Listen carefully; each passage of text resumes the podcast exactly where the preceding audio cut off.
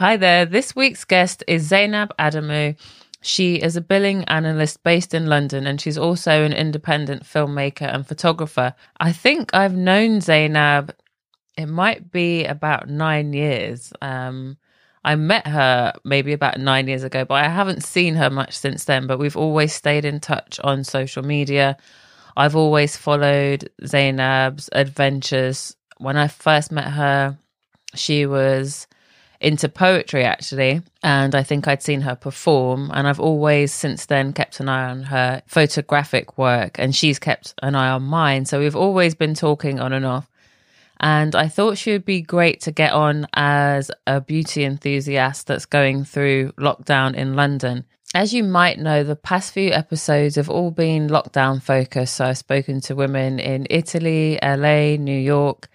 This week it's London. I've also added South Africa to that. That's in an upcoming episode. So yeah, I just wanted to talk to Zainab and find out how lockdown is going for her. And she shares how she's taking a little bit more time with her skincare. She's definitely a less is more person. She's not into buying like the most expensive products. I think she's a bit more of a minimalist, and that also goes through to her lockdown workout routine. So you'll hear more of that later. We also discuss social media and how many of us are changing our habits when it comes to social media, sometimes getting rid of apps for a week and then rejoining apps such as Instagram. We talk a lot about Twitter and how it's come out as more of the aggressive social media app. And we also discuss the Don't Rush Challenge, which is a really cool hashtag that's going around on Instagram right now, where men and women are just sort of transforming themselves from being in their quarantine clothes to just looking a little bit more glam. So let me know what you think. My name's Sharice Kenyon, and this is the Beauty Me podcast. I've been a hair and beauty journalist for about 15 years, and I thought it was about time I created my own platform so I could talk all about beauty without the BS. While there's plenty of room for product recommendations, I'm also all about the daily routines, traditions, and lifestyle path that make us all approach beauty differently. Before coronavirus, tell me about what your daily routine would be. Would you have a very specific routine as to like from when you first wake up to when you head out to work?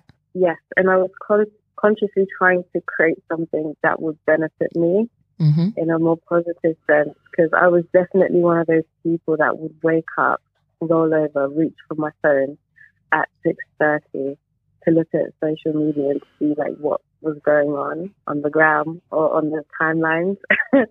And I didn't really feel like it was something that was causing any negativity or bringing any negativity to me, but it wasn't bringing me anything positive either. So I started a routine where I wake up around 6, and I try to keep the first half hour of the day solely for myself, and it's a time for me to offer devotion. It's a time for me to just say thank you for being able to wake up another day. And after, you know, offering prayer and gratitude, I would do a series of stretches, like on my bed. So I'm just like stretching my lower back and also lifting my arms all the way up to the ceiling, lifting my neck from left to right really slowly, moving my shoulders up and down, like in circular motions, just to feel my body, to be in my body and to feel present in my body again. And I would usually listen to something to do with some type of personal development, whether it's a talk or some Abraham Hicks, or there's a podcast that I've been listening to for like 5-6 years now. It's just called, I think it's called Meditation. I can't remember the exact name of it, but it's just a series of like really short 20-minute meditations, and it's just a way for me to like come into the day in a very calm way without hearing other people's thoughts or other people's chatter or gossip or just something that is like so irrelevant at 6 a.m. in the morning. Well, it should be irrelevant at 6 a.m. in the morning to me. So that was what I've been doing for the past year. I wasn't completely consistent with it. Like there's mornings where obviously I don't have anywhere to go, so I'm not waking up at 6 o'clock on a weekend. Mm-hmm. But if I'm going to work, I try to start my day in a very structured way. I have a shower and I get dressed and I do my hair, and then I get to my favorite part of the morning, which is moisturizing and also putting makeup on. I really enjoy the whole process of putting makeup on. Like, I make sure that I have time for that every single morning. And even if it's just a really simple look with just filled in eyebrows and some lip gloss and a bit of concealer, I just need that. It's something that is so important to me. It's a ritual that just always makes me feel like I've got my life together. Okay. So how did that come about, do you think? Why do you think you love that part of your day so much? I think it's when I'm putting the makeup on, I'm also like speaking intentions to myself at the same time. As I said, it's a ritual. So I'm putting my makeup on, but I'm also looking at myself in the mirror, and I'm speaking really positive things to myself while I'm in the mirror. And I'm smiling and I'm listening to my favorite songs, and I'm just expecting to have a good day. Okay. I'm saying to myself, like, I'm going to look good. So therefore I'm going to feel good. And so therefore I am destined to have a good day. Okay. I know it sounds like, it might sound really cheesy, but not at all. It's something that I do to spike my mind up and to kind of trick my subconscious into believing that good things are about to happen on that day. And sometimes it's not even so much about how I look or the makeup or what products I'm putting on my face. I guess it's about the time. Yeah. The time that I'm giving to myself and just allowing myself to have that little bit of creativity with playing with makeup and thinking about what look I want to put together. Yeah. As opposed to the fact that I have to go to work and be on public transport for an hour. You know, it's just something that I can do to kind of soothe myself and ease myself into the day. I'm guessing that you're not going into work. I'm definitely not going into work. I haven't been into work since this week was my fourth week of working from home. Wow. And so I remember the office closed and it just all happened so quickly. Like, one minute we were working as normal. Our head of HR sent an email round saying that we're going to close the office. And yeah, it was like 4:30. And we were just all looking around at each other thinking, we don't even know when we're going to see each other again. So strange and so surreal, you know. It sounds like you had a week on the rest of the country, though. Yes, I think we're 1 week ahead. I had some colleagues who were still going into work while I was working from home, and one colleague friend, and my best friend, she was still going into the office, and she was really upset about it.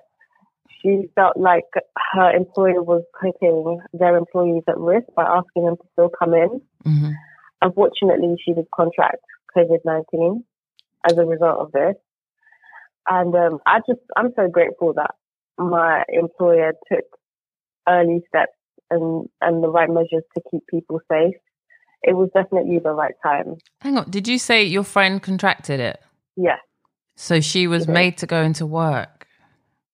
Yes. And she called we don't work together. She works at a completely different company. Right. But it's like, I just said that to just like re-emphasize how time is so crucial. Yeah. You know, like just those extra 5 days of her being in her office, it changed her life. Wow.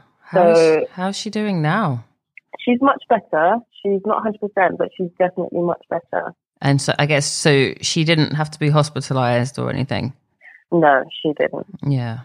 Wow. No, I think it is funny how the time makes such a difference, because obviously we're told it can be in your system and you're fine, but it's in those 2 weeks that it's working its way through you, how many people you interact with, and there's nothing you can do if you don't know. So the best thing to do is for employers to get on board, and I've definitely heard about quite a few businesses that their behavior's been pretty disgusting, I have to say, just keeping staff in. a lot of older companies, I think they're just still not cool with the whole, they don't get the whole working from home concept anyway. Forget coronavirus for a second. They just don't get it. And there's like quite a distrust about, oh, if you let them work from home, they're not going to work. Whereas in fact, you can get so much more done. I think because you're at home, you have a value on it. Like the sooner I get this work done, I can do something else, or I can get on with tomorrow's schedule. When you're expected to be in an office 9 till 5, a lot of people, they're just like, right, well, you know, you clock in and clock out, you spread that work out. But I was hearing some awful stories of, I think some businesses didn't close their offices until a couple of weeks ago. And there are other businesses still that are still carrying on. So I just think it's so important, that timeline. You know, we have to learn from places like Italy. But apparently today people always refer to it as the numbers. And I think that's a safe word for saying, you know, instead of saying deaths. But I think the UK's overtaken Italy now. Yeah. And we were, at least 2 weeks behind Italy. I do feel for your friend. If she was going to work fearful, that's not a nice place. It's not a good space to be in, mentally or physically. I'm quite blessed because my employer they are quite in 2020 in terms of technology. Like they invested millions into technology, like into the business. It's a global company, so we have offices all over the world. And so when the Beijing office had to close earlier this year, all of their staff were working from home. So luckily for the company, they kind of had a way to see like how to manage the process quite early on. Right. Definitely. And even prior to COVID, there's days that I've just not felt like coming into the office. And I've emailed my manager at like 7 a.m. and I've just said, look, I just need to work from home today. Is it okay? And he's just been like, yeah, that's absolutely fine. Just make sure that you're reachable when you need to be reachable. And if you have anything that you need to discuss with people, let them know that you'll be at home. So I haven't been afforded that flexibility in the past. I'm very blessed to be in that situation. But the companies who don't understand this whole working from home thing and are not willing to invest financially and also just invest trust in their employees, this has been the biggest wake-up call of all time. Yep. People have to get with the times and people have to evolve and people have to they need to look at the value, the intrinsic value of their employees. If you do not respect and trust your employees to work from home, what does that say about you? Yeah. Also, what does that say about your company values, and what does that say about your way of working? You know, I think we have to move away from this paternalistic style of running a company and running people. It's got to change. It has to change for people's mental health. It has to change for parents who need flexibility. You know, all these different circumstances. It just has to change. Yeah, I think if anything's going to make it change, it's going to be this, because no one can say it's going to be over next week. I think, again, a lot of the bigger companies are like, well, hopefully, but no, just think ahead. It's going to be so important to, we're not even part of the European Union anymore. So as a country, the UK really needs to get on board with working from home. Now that you're not going to work, how has your routine changed? Do you feel like you've got more time for meditation or self-care, or has it kind of gone out the window because you've had some up and down weeks? Like, how's it been for you? There's definitely been a massive adjustment. And the first week of working from home was chaotic for me. I could not find my bearings. Like, I didn't know what time to wake up. Like, I start work at 9. There's times where I was literally waking up at 8:45 and opening up my laptop. But it was chaotic because I just didn't know what to do. I didn't know like what routine would benefit me the most.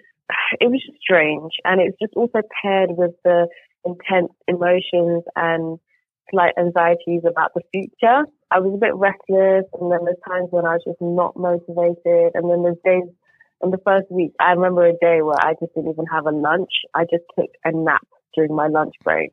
So drained. I was so emotionally exhausted. Like, I just remember having so many back-to-back conference calls, and it was just taking a lot out of me. Mm-hmm. But I've put some more boundaries in place. I've definitely got myself into a better routine. I make sure that I, you know, have a shower before I start my day, and I have something to eat, and I'm drinking a lot of water. And sometimes I don't actually turn my video on for a conference call, because I find it somewhat invasive for like certain people in my company to just like be seeing my face at home.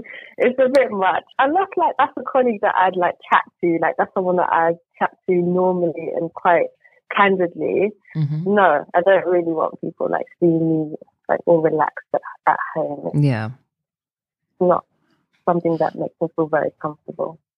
So have you added any extra bits to your routine? Are you taking more time on certain things? If you're not doing the makeup, are you like indulging more in the skincare? I know you said you love the whole moisturizing process as well. I'm definitely indulging more in skincare. Skincare is just life, you know. Is it? And it's just life, and it just feels so luxurious. It feels so delicious. And one thing that definitely has changed is that I just do things slower. Right. Rather than just like rubbing things really quickly into my face so that I can get myself out the door, I'm doing things slowly, you know. And I don't really spend that much money on skincare. I wouldn't even consider myself a skincare junkie. Like, I buy really affordable basic products that you can find in your like local stores or your ethnic beauty stores. Like, it's not a big thing for me to have the most expensive or have the most futuristic or high technology products. I just want something that has some slip and moisture. I'm definitely enjoying moisturizing and, you know, spritzing rose. See, that's one thing I couldn't do in the office. I can't just whip out rose water and spritz it all over my face in the middle of the office. People would look at me like I'm crazy. What? Why not? I don't know. That's hydration. I know. People might think I'm a diva or something, but definitely something I'm doing at home every hour. I'm spritzing on that rose water and glycerin, and it feels amazing.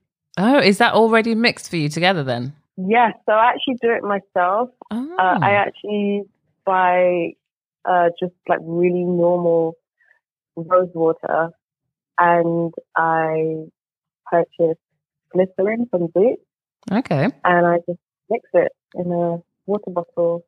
What kind of ratios is that? So it's definitely like, I would say 75% of it is rose water, and then the other 25 is the glycerin.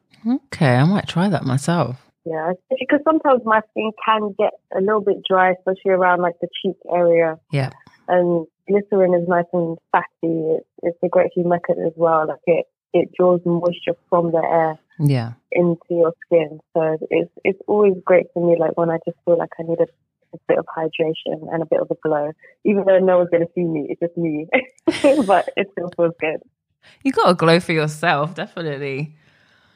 Exactly. So tell me, you mentioned, you know, you're not into like all the high tech beauty, you're not into the expensive skincare. So what kind of products are you using right now? So my staples, a couple of products from The Ordinary. I purchased the glycolic acid 7% toning solution last year. I think I got that in the summer last year, and I've still got the bottle. I've got like half the bottle left. Oh wow! It's such an effective product for me. Like, I don't even have to use that much, and I only use it probably like 4 to 5 times a week and once a day. And you've still got, because their bottles are pretty small. This is a 240 milliliter bottle. Oh, okay.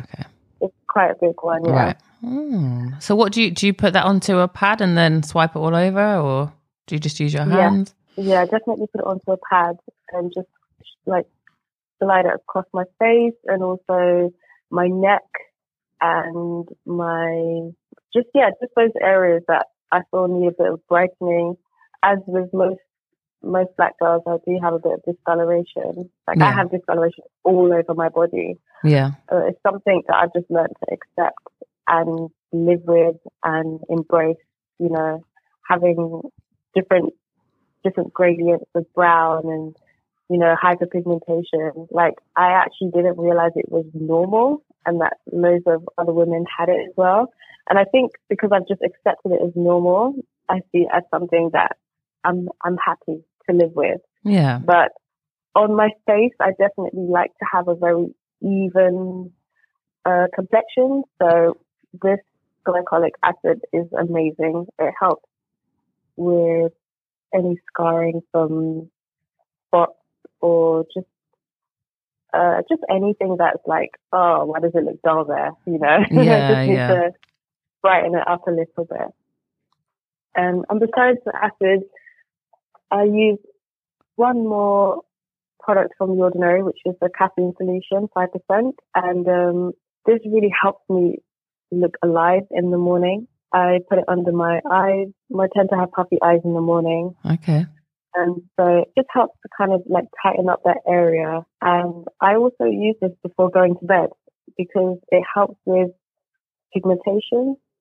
So I actually put this in areas that I want to brighten up a little bit. So I know they said it's like it's for your eyes, but I actually use it in all areas of my face and I find it amazing. But I found it interesting what you were talking about accepting the different skin tones. I'm mixed race and I always, you know, I think I'm literally maybe 5 different tones all over. And then obviously taking into account, you know, the summer months, things change again. And I was watching, you know, the makeup artist, Jackie Aina, last week. And I just loved how she was talking about it. She was like, look, it's different for black girls. So that whole matching your foundation to your neck, no, because so many of us have a different skin color on our neck. So if you were to do that, it wouldn't look right anyway. Do you know what I mean? It would be too much of a blanket color. So I just like how she talks about, if there's little things that you want to hide, you know, for your face, that's fine. But don't feel like you have to do this. Like, we are all different and we all want different things from our look. And I think, there's levels of acceptance and then there's levels of, well, you know, this part I'm just going to, if I want to disguise that for the 8 hours that I'm out of the house, that's fine. And I think it is about acceptance because you're not shown it, you know, you're not shown images of black women on television or whatever that's like maybe her neck or around the mouth is a different color to the rest of the face. It's all kind of blocked out, so it doesn't seem normal, but normal's a word. I think we're talking about normal so much these days, like when things get back to normal or the new normal. But what else have you been doing self-care wise? Have you been taking any baths, cold showers? That's something that I've added in that I'm absolutely loving right now. But what about the rest of your body? Are you doing sort of more indulgent stuff? Not really.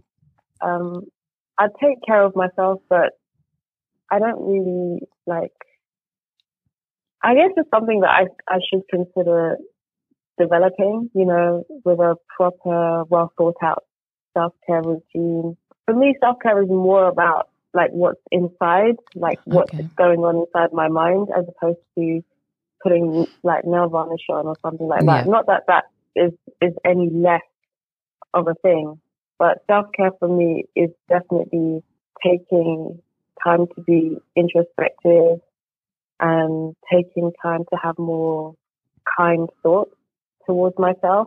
For example, like when I said earlier, like when I'm putting on my makeup, I'm speaking positivity towards myself and I'm speaking loving things towards myself. For me, that's real. That's important. That's what I classify as self-care. That's not just going to have an effect on myself, but will have an effect on the people around me. You know, if I feel good about myself and if I have a loving and compassionate attitude towards myself, it will spill over to the people that I interact with, and that's what I desire to do as a human being. Don't get me wrong, I do love a clay face mask, and I do love putting nail polish on my toes and on my fingernails, but I get more satisfaction out of journaling or, you know, taking time to be still, putting my phone in the living room and just sitting in my bedroom with a book for an hour. I think I get more long-lasting joy out of that doing those sorts of things. Did you find it difficult at the start of lockdown to actually do those things though? Because I would say to myself, right, I'm going to leave the phone over there, I'm going to read. But I felt like my mind was, I heard this phrase the other day, ambient anxiety. And I was like, that's it. Because it doesn't have to be that you're sitting there worrying, but it's like you're kind of surrounded by like this general feeling of anxiety. And I found it, personally, I find it really hard the first couple of weeks to do that hour of reading, even though I would be in a quiet room. But was it, it sounds like it might have been easier for you because you seem to already be someone that's very aware about meditation, etc. I think the first week, like I said, was just chaos for me. Like I couldn't even think straight. And at the end of that first week of working from home, I decided to just remove several social media apps from my phone. Oh, really? I just removed them from my phone. I was actually just getting really sick and tired of seeing the things that I was seeing. There was a lot of just the reporting I didn't find very ethical or proper. And this was reporting coming from legit in air quotes. Yeah, legit, the ones that we know. Media outlets. Yeah. Yeah. It's just trash. It's absolutely trash. And I just didn't want to see it. I just wanted to see my funny memes. But every meme was slowly becoming something COVID related. And I just did not want to see that. So I took a little hiatus. I just removed some things from my phone. Some things I have put back on my phone, just because habit and I enjoy them. But that first week, I was not in the best shape or the best state, and I was just eating crap, and I was just not, I don't know, it was just kind of like a reaction, you know? Yes. Rather than a well thought out response to something. I guess none of us have ever had to deal with anything like this before. No. So what apps did you put back on, just out of curiosity?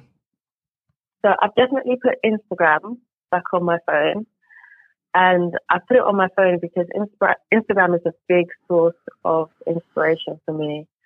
I just love seeing what the girls are doing, you know. Yeah. I love watching you play with makeup every day. It's amazing.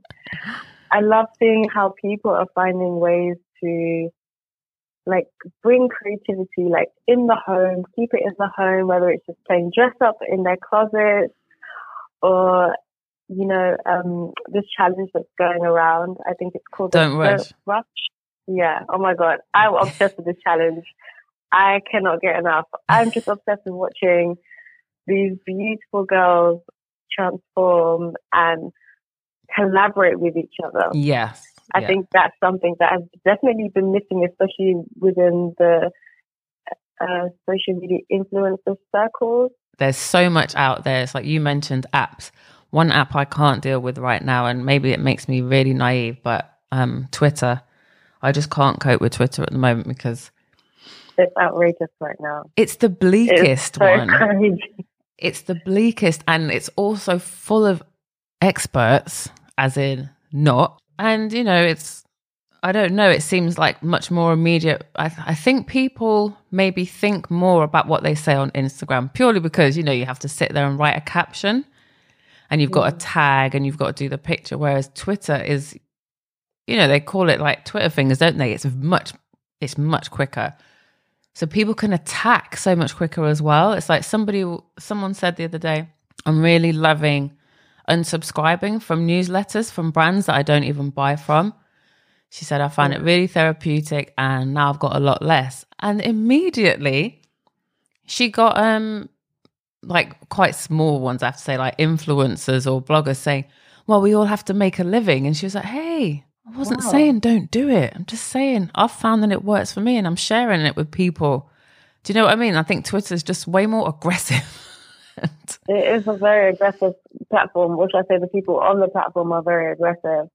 And I think Twitter has empowered people in positive ways, but then it has also empowered them in some not so positive ways. Everyone's a critic and everyone wants to really push their own agenda and everyone wants to judge. Everyone wants to use Twitter to judge.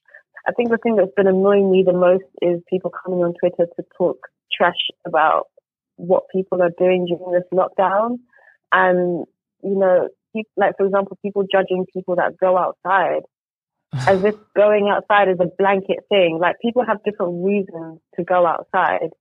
You know, it lacks a lot of nuance and and humanity. Thought. Like, who are you? Exactly. Do what you want to do. But me personally, Zainab, if you told me I cannot go outside, I think it would really affect me mentally, because when I do go out, I'm appreciating it so much more. I'm like looking up a lot more. I'm noticing architecture that I hadn't even seen before, but also I feel the fresh air on my face and I breathe it in.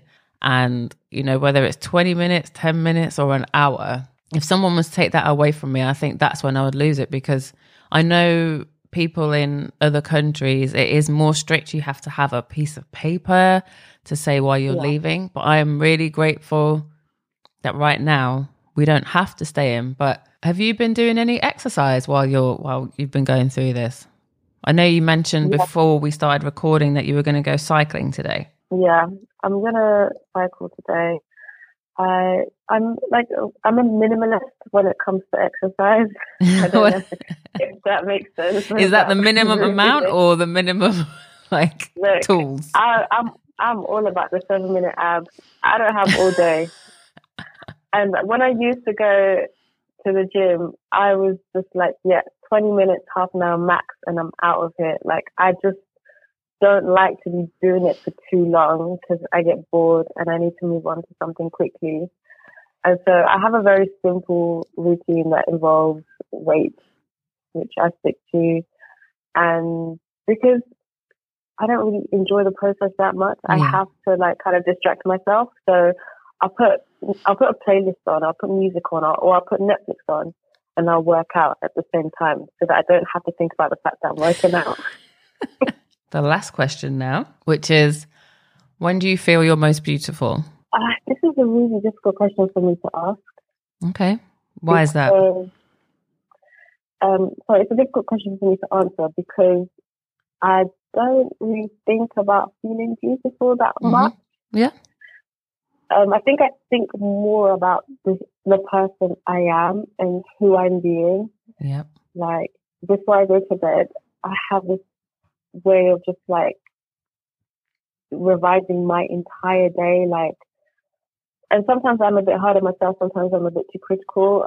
I lay and think about, did I give enough today? Was I kind to people?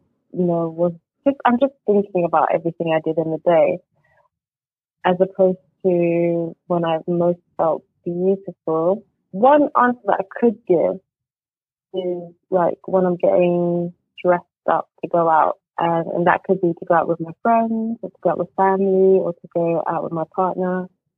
That's when I'm putting a full face on, you know, the whole works. 15 layers of makeup. And I feel beautiful, but that beauty is more so mixed with feeling glamorous. Not just I feel like a beautiful person, though. It's I feel sexy, I feel glamorous. I get that feeling. I get the glamorous thing. I get that. It's like a different kind of beautiful. I think when glamour is involved, it's like another version of yourself, maybe. Yeah. Well, cool. Thank you so much for talking to me today. Thanks for listening. Please do like, subscribe and review when you get the chance. It's so important for me to keep improving on this podcast, so I'd love a review. You can also follow me on Twitter and Instagram at Beauty Me Podcast, and I'd love it if you could take a screenshot and tag me when you're listening so that I can see what you think. Thanks again for listening.